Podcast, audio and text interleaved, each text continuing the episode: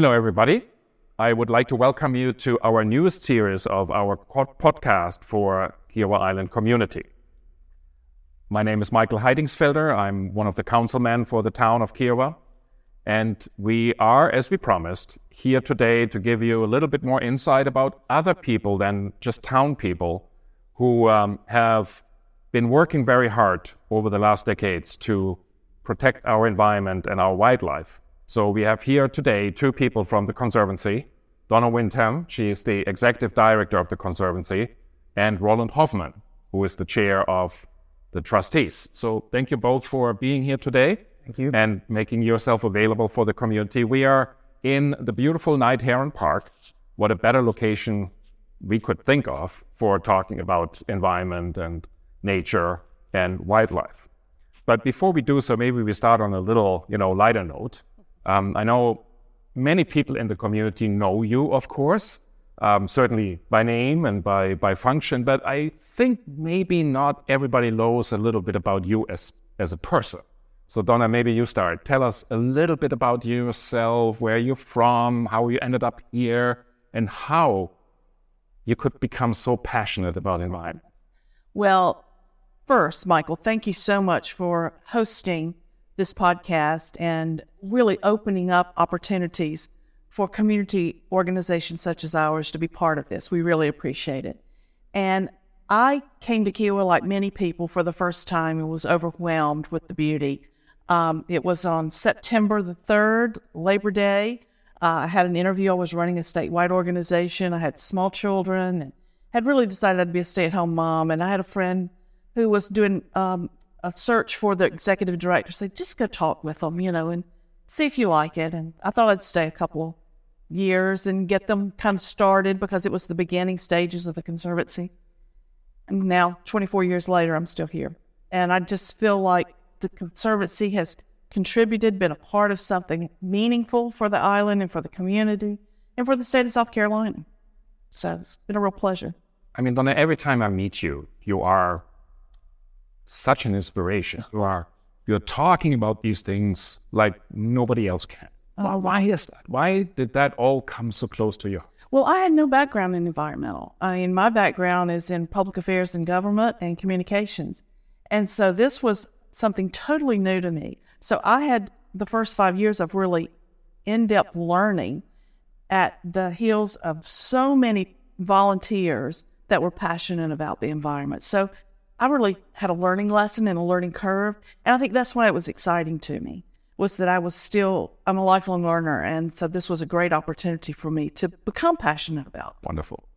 Roland, as I said, a lot of people know your name, mm-hmm. but don't know really what you do for the Conservancy. I mean, you're right. chair of the trustees, which is a very important role. Um, I think also that works very closely with Donna on strategy and forward-looking actions. So, how did you come up to this? So, how how did you become so passionate? I I I came here like a, a lot of people. Um, I was a forensic CPA, and after Hugo, um, there was a lot of work in Charleston. And I had grown up in Augusta, Georgia. I knew Charleston a little bit, uh, not that much. But anyway, I was doing a lot of work down here. And one of the guys I was with um, had a golf outing planned here at Kiawah and invited me along. Obviously, the golf just won me over. But at the same time, my wife back in Charlotte, um, was in a uh, babysitting group where mothers would trade off and babysit each other's kids, and uh, someone one day put a flyer in the mailbox about renting a villa at Kiawah Island. One of the other ladies did it, said, You got to go. Uh, Mary did it. And at that point, I just said, I want to live here. Took me a while, but I convinced her, and then we finally retired here. So, what Kiawah has is what drew me here.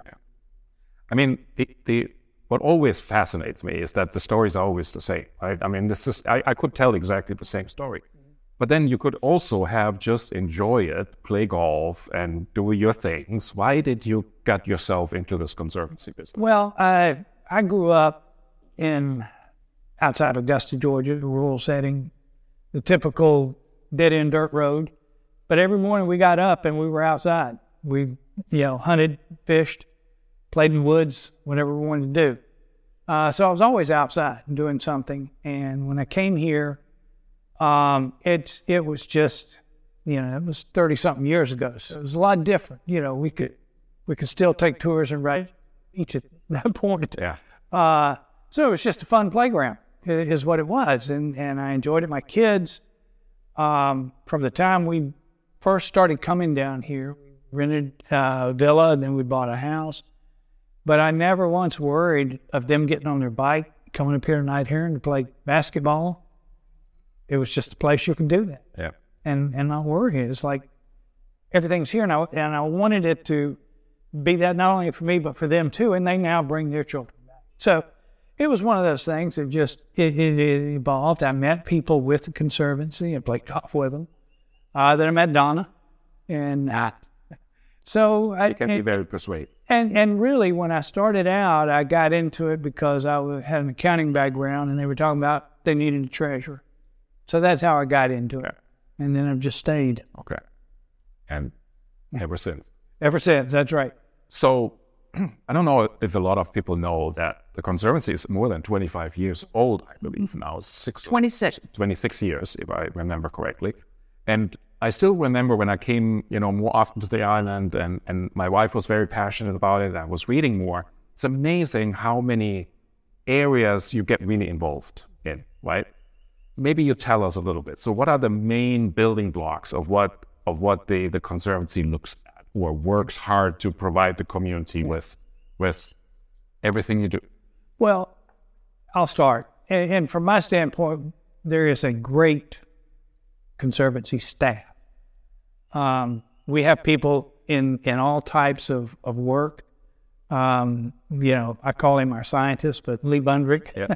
is in charge of, uh, you know, the environment and the ecological health studies that he's, he's been very successful in getting grants, uh, do uh, water study, groundwater studies, uh, native plant studies, things like that. We have land management and goes out and uh, Collie tries to um, find properties for us to, you know, either have donated or purchase or a little bit of both and things like that. So it's easy for me from that standpoint because I did not come up with that. I mean, I was an accountant. Uh, but we're involved in, in animal habitat, uh, land preservation. You know, we're a certified land trust uh, in the United States. So um, that that's what we're involved in. Our new um, 2030 uh, program uh, sets new goals for us that we are a lot into, and we can talk about that and what we're planning on doing or want to do. So, um, you know, everything we do is, is science based and uh, is about the environment itself. And and at the end of the day, we are a land trust. Uh, our everything that we do from a science and research standpoint is for habitat preservation. That's how we are accredited as a nonprofit. And at our heart of our mission is to protect wildlife habitat, and we do that on the island. And as Roland alluded to, we're now moving off the island because that's part of Kiawah does not stop at the river you know, we drive through Johns Island and that watershed affects us. And as we now have developed a history here on the island, we're now able to carry that history and experience off the island. So I think different to other conservancies um, in this state and elsewhere. I mean, they, they really focus a lot on the land portion. Why did the Kiawah Conservancy, you know, focus so much of your staff, your attention, and, and the money you spend on behalf of all of us on the science side? Because that's quite unusual. It is unusual and it sets us apart in the Land Trust Alliance field. Um, we are one of almost 2,000 land trusts in the United States. We are one of even a smaller group, about 500, that are accredited and accredited for a second time. So that's very significant. But the science, everything we do in science leads us to the best habitats to provide because we don't have endless amounts of money. Our money is, is very protected and put to use to preserve land. And so every science project we work on, every endeavor that we work with with the town, with the community. is all directed as what habitat can we work to preserve to make this island even better. I mean, this is really something I, I would like to encourage the community to really go to the Conservancy website. It's an absolutely amazing how much information you provide. And um, when I did through go through a few things on my property that I wanted to change, you know, towards green, so to speak, you know, I found everything I wanted. I found every information about the right plants to use, the right measures to, to take to stop erosion. Um, I started educating myself about permeable surfaces, etc. It is really incredible um, what the Conservancy provides. Now, let's move on to another aspect. Um, as a as a liaison for the town council to the conservancy, you know, I started to to come to your meetings more often, and and I'm always blown away by this um, by this incredible staff is one, but also by the community members that volunteer. And and you seem to have the ability to not only make them so passionate about it, but really stay and do this for years and years and years. So why do you think that is? Why why is this community willing to spend their time and even their money, you know, on this on this purpose? Yeah, I, I think it, it boils down to what, what they experience when they get here. Like I did, you know, I knew immediately that was it. Um, and it's such an enjoyable place. Um, as far as, you know, staff, Donna's got a wonderful staff. Uh, and we don't have to make them passionate. Yeah. They, they're making us passionate. So that that's, and, and I think the community picks up on that. Yeah. Uh, just this morning, we had um, an executive committee meeting, and someone brought up, you know, how do we get somebody else involved because they've come to them and said, I would like to get on one of the committees just to see what's going on and get in there. So it's not hard to go out to the community and get volunteers. Yes. And when you have a leader like Donna and the staff she has, yeah. extremely easy. Yeah. So you're all based on donations, right? Everything you do, the whole, you know, setup of your staff, all your activities. So tell us a little bit about who are these donors? Well, they're Kiawah property owners. We have not really done the whole um, foundation um, searches yet. We're beginning to uh, do that through family funds and through foundations that are now contacting us saying, We hear about the work you're doing. We would like to support you. So we are beginning to write grants and requests for those funds. We have worked with the town and received funds for specific projects right. that we conduct that are beneficial to the entire community. Uh, they do not support any of our salaries. It is for product and, and um, information that will better the community through education, everything we do. So those are the ways that we have received money in the past. Now, because we are going beyond the gate, uh, we have the opportunity now to acquire money through Greenbelt funds and through the state conservation bank. Those funds cannot be used behind the gate, but any type of properties or projects that we want to work on um, off island, we can do that now with those dollars. And so we're beginning to get those. Yeah. So let us talk a little bit about this. And Roland, you, you mentioned already your 2030 strategy. Right, goals, yeah. And I think that's something the community really needs to understand because so far, but please correct me if I'm wrong, but so far you really focus on the island, right? But I think as as Donna said earlier, you know, we need to look at this holistically. I mean, this is we you know, our ecosystem doesn't end at the bridge, right? And and we are not influencing half of the Kiawah River. You know, the other half of the Kiawah River is also part of where we live and how we live and how we protect, uh, protect our wildlife. So tell us a little bit about 2030, the strategy. So why why did you go out and and what are the boundaries and what are you trying to do so that because I think this is still something where where the community is a little um, need a little bit more background and information. As far as background, let me just tell you the year of 2020 when everyone was in COVID we were on Zoom calls about three to four times a week for four to five hours a day, working on our strategic plan, working on what we needed to do. So it was a really robust effort by our board and staff to build our 2030 vision. And as you said, the watershed just kept coming up. The watershed is going to affect, and as we now know through our marsh management studies and work, the water is what's going to make a difference to this island. And so we started looking at development after 2020. As we all know, development down Betsy Kerrison to the um, traffic light just really started to boom and we and also you know towards the east. Absolutely, I mean, we look at the Kiawah River. It's absolutely so. Moving from the traffic light back toward the island, which we all travel every day, just about.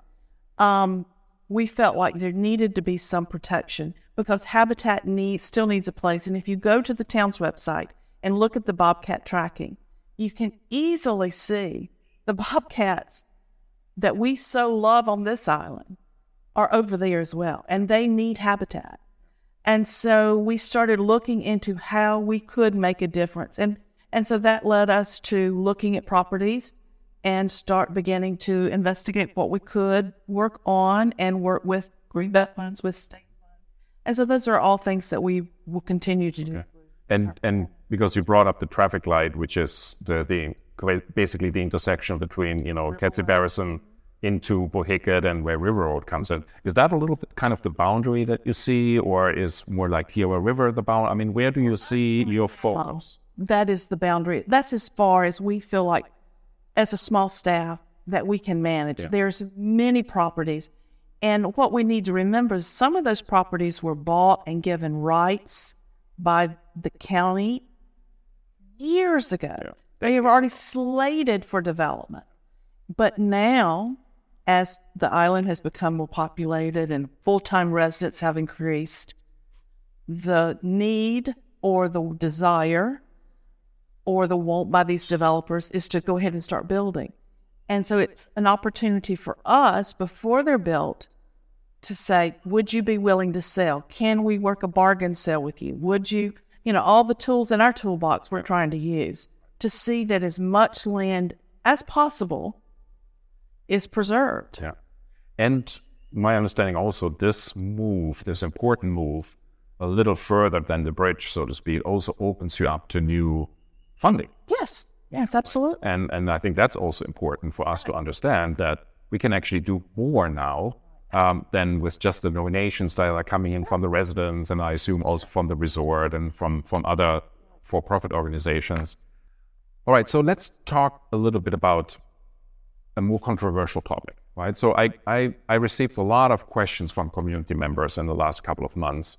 Um, why the conservancy in certain cases is not, you know, more decisive and and more clear in the boundaries, right? So Mingo Point comes to to uh, uh, uh, to the plate here. So this is a situation where we have an old dog; it needs to be replaced. Um, question came up is it just being replaced? Is this moved? Is the dock moved out further into the river? I think a lot of community members will, will uh, remember this discussion back in February, March, I believe. Conservancy did a lot of informational campaigning about, you know, making sure everybody understands what's the right thing to do, what is not the right thing to do. But community member felt like, but then why are they not telling us how far out in the river it should go? Um, that was something that a lot of people, and, and me included, you know, were not clear why. So maybe both help us a little bit in better understanding where are you border. We can, and um, that started when the proposal was put forward, and um, we met with the conservancy staff, and we instructed them to talk with all the interested parties, do the science, do the research, and come up with everything that would be affected by that decision, whether it was the marsh, the river, boat traffic, whatever, and do it based on facts. That's all we had. And then we would turn that over and we pr- made a presentation at the meeting to the board, uh, zoning board. Zoning board, yeah.